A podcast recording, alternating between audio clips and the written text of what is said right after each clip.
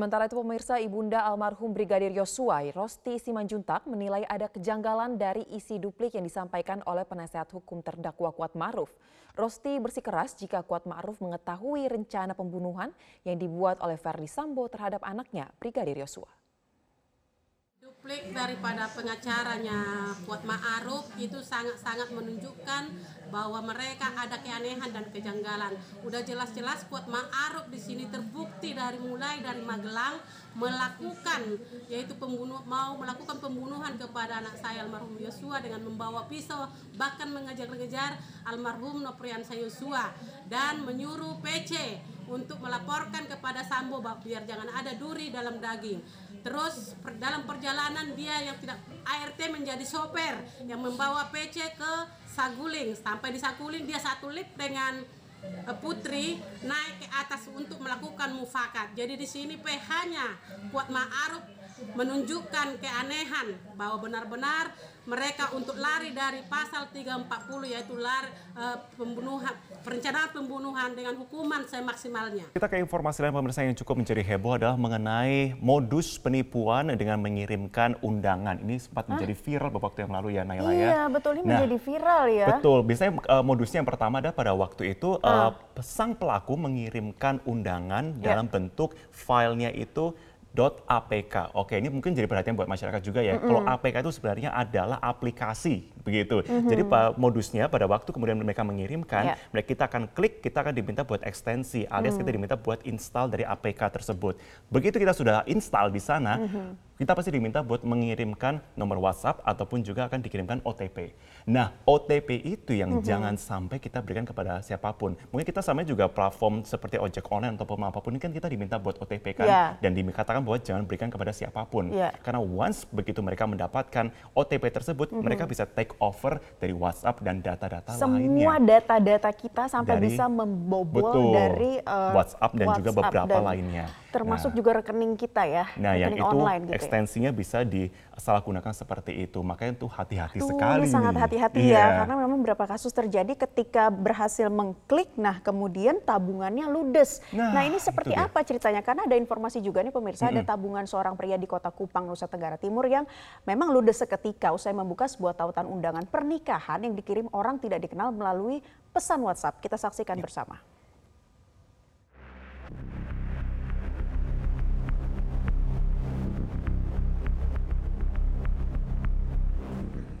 Beginilah nasib yang dialami Derasmus Kenlopo, warga kota Kupang, yang tertipu sebuah aplikasi undangan nikah hingga uang tabungannya ludes. Uang yang semula dipinjam korban melalui dana kredit usaha rakyat guna mengembangkan usaha bengkelnya lenyap seketika hanya karena membuka sebuah link atau tautan undangan pernikahan yang dikirim melalui pesan WhatsApp dari nomor yang tak dikenal. Derasmus mengaku, usai membuka aplikasi tersebut muncul pesan dari mobile banking bahwa telah terjadi transaksi berupa transfer ke sejumlah nomor rekening. Ia bersama istrinya pun langsung mengecek ke ATM dan uang yang ada di rekeningnya sebesar 14 juta rupiah ludes. Muncul pertama pesan WA, WA ini di ini apa dalam isi WA itu ini undangan pernikahan Nah, udah bilang itu klik, klik untuk buka ini aplikasi apa ini pikir mau lihat foto prewedding begitu supaya dapat tahu toh siapa yang kirim ini undangan. Buka begini juga langsung mulai uang tertarik pesan masuk dari ini Brimo ini masuk terus masuk terus. Sementara itu, Kapolresta Kupang Kota Kombes Porusian Krisna mengatakan kepolisian telah menerima laporan korban dan dalam proses penyelidikan. Ini kita sudah melakukan pemeriksaan terhadap korban ya dan kemudian juga dari istri korban. Nah, selanjutnya karena ini kejahatan juga menggunakan IT, jadi kita juga uh, berkoordinasi dengan satuan atas, ya, baik Polda maupun Mabes Polri, untuk bisa melakukan penyelidikan lebih mendalam lagi nanti dilihat sih modusnya jelas dia mengambil tanpa izin ya uang milik korban ini yang tersimpan dalam rekening eh, dengan cara dia mencoba untuk mempengaruhi psikologi daripada korban ini agar percaya untuk kemudian membuka undangan yang dia kirim melalui WA. Maka masyarakat diimbau untuk waspada akan maraknya modus penipuan melalui aplikasi undangan pernikahan ini. Pemirsa Rahmat Aulia, anak berusia 11 tahun, sempat viral di media sosial lantaran aksi heroiknya. Di mana Rahmat harus menempuh jarak ratusan kilometer antara Kabupaten Pidijaya menuju kota Lok Sumawe menggunakan becak motor untuk membawa sang ayah berobat.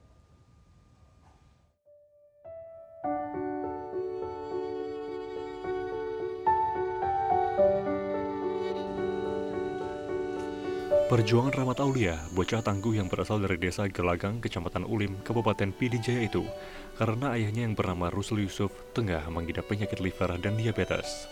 Rahmat melakukan hal itu seorang diri karena ibunya telah meninggal dunia sejak lima bulan lalu.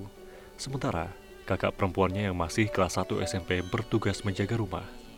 Hampir setiap 10 hari sekali, Rahmat harus membawa ayahnya ke rumah sakit umum daerah Cutmutia Aceh Utara yang berada di Lok Sumawe untuk menjalani perawatan secara intensif.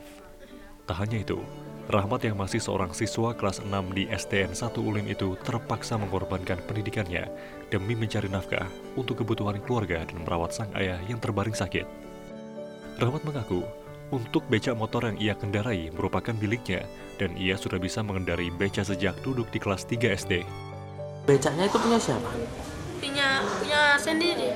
Punya sendiri. Iya. Uh, Rahmat bisa bawa beca dari kelas berapa SD? Kelas 3 SD. Oh, dari sana berangkatnya jam berapa biasa kalau nganter ayah? Biasanya jam 5, nanti uh, sampai ke sini jam 11 gitu ataupun jam 10. Sebelumnya udah pernah rawat inap belum nih kalau Rahmat yang ngantar? Atau sampai Pernah. langsung rawat inap berapa hari biasanya? Biasanya kalau bukan 6, 5, 4 itu. Hmm, baru pulang lagi nanti Iya. sama Rahmat lagi balik. Bocah yang masih polos itu mengatakan, saat ia membawa sang ayah menggunakan beca dari Pidijaya menuju Lok Sumawe, tidak merasa khawatir. Malah sebaliknya, ia merasa senang lantaran melakukan perjalanan jauh. Rahmat mengaku, ia membawa ayahnya berobat ke rumah sakit umum yang ada di Lok Sumawe lantaran fasilitas kesehatan lebih lengkap ketimbang yang ada di Pidijaya. Tahu kan kalau dari Aceh Utara ke Pijai atau ke Pidi itu jauh. Tahu? Uh, kenapa kemari? Kenapa kemari? Di sini kan ada dokter spesialis Ah, itu.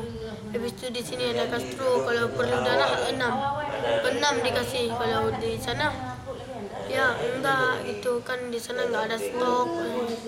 Di sini ada stok, banyak stoknya. Rahmat sering tidak masuk sekolah karena harus mencari nafkah untuk kebutuhan sehari-hari dan membawa ayahnya berobat, di mana setiap ayahnya menjalani perawatan memakan waktu selama 4 hingga 6 hari. Setelah fotonya viral di media sosial, Rahmat Aulia yang pada saat itu berada di kawasan Biren mendapat pertolongan mobil ambulans dan melanjutkan perjalanan ke Lok Sumawe. Selama enam bulan terakhir ini, Rahmat sudah 10 kali pergi ke Lok Sumawe dengan jarak tempuh hampir 160 km, membawa sang ayah menggunakan becak motor untuk berobat. Anggota Polri yang diduga memiliki hubungan khusus dengan penumpang mobil yang terlibat kecelakaan terhadap mahasiswi di Cianjur, Jawa Barat dinyatakan telah melanggar kode etik profesi Polri. Pelanggaran kode etik dinyatakan berdasarkan pengakuan penumpang mobil Audi A6 yang bernama Nur yang mengaku memiliki hubungan khusus dengan salah satu anggota Polri yang bertugas di Mapolda Metro Jaya. Kabit Humas Polda Metro Jaya Kombes Pol Truno Yudo Wisnu Andiko menyatakan pihaknya telah melakukan pemeriksaan terhadap saksi dan anggota Polri tersebut serta mengumpulkan barang bukti. Anggota Polri tersebut kini ditempatkan di penempatan khusus selama 21 hari untuk menunggu sidang kode etik. Truno Yudo juga menegaskan mobil Audi A6 bukan bagian dari iring-iringan anggota polisi. Sementara itu terkait penggunaan plat nomor palsu masih dalam penyidikan Polres Cianjur karena TKP di wilayah hukum Polres Cianjur, Jawa Barat.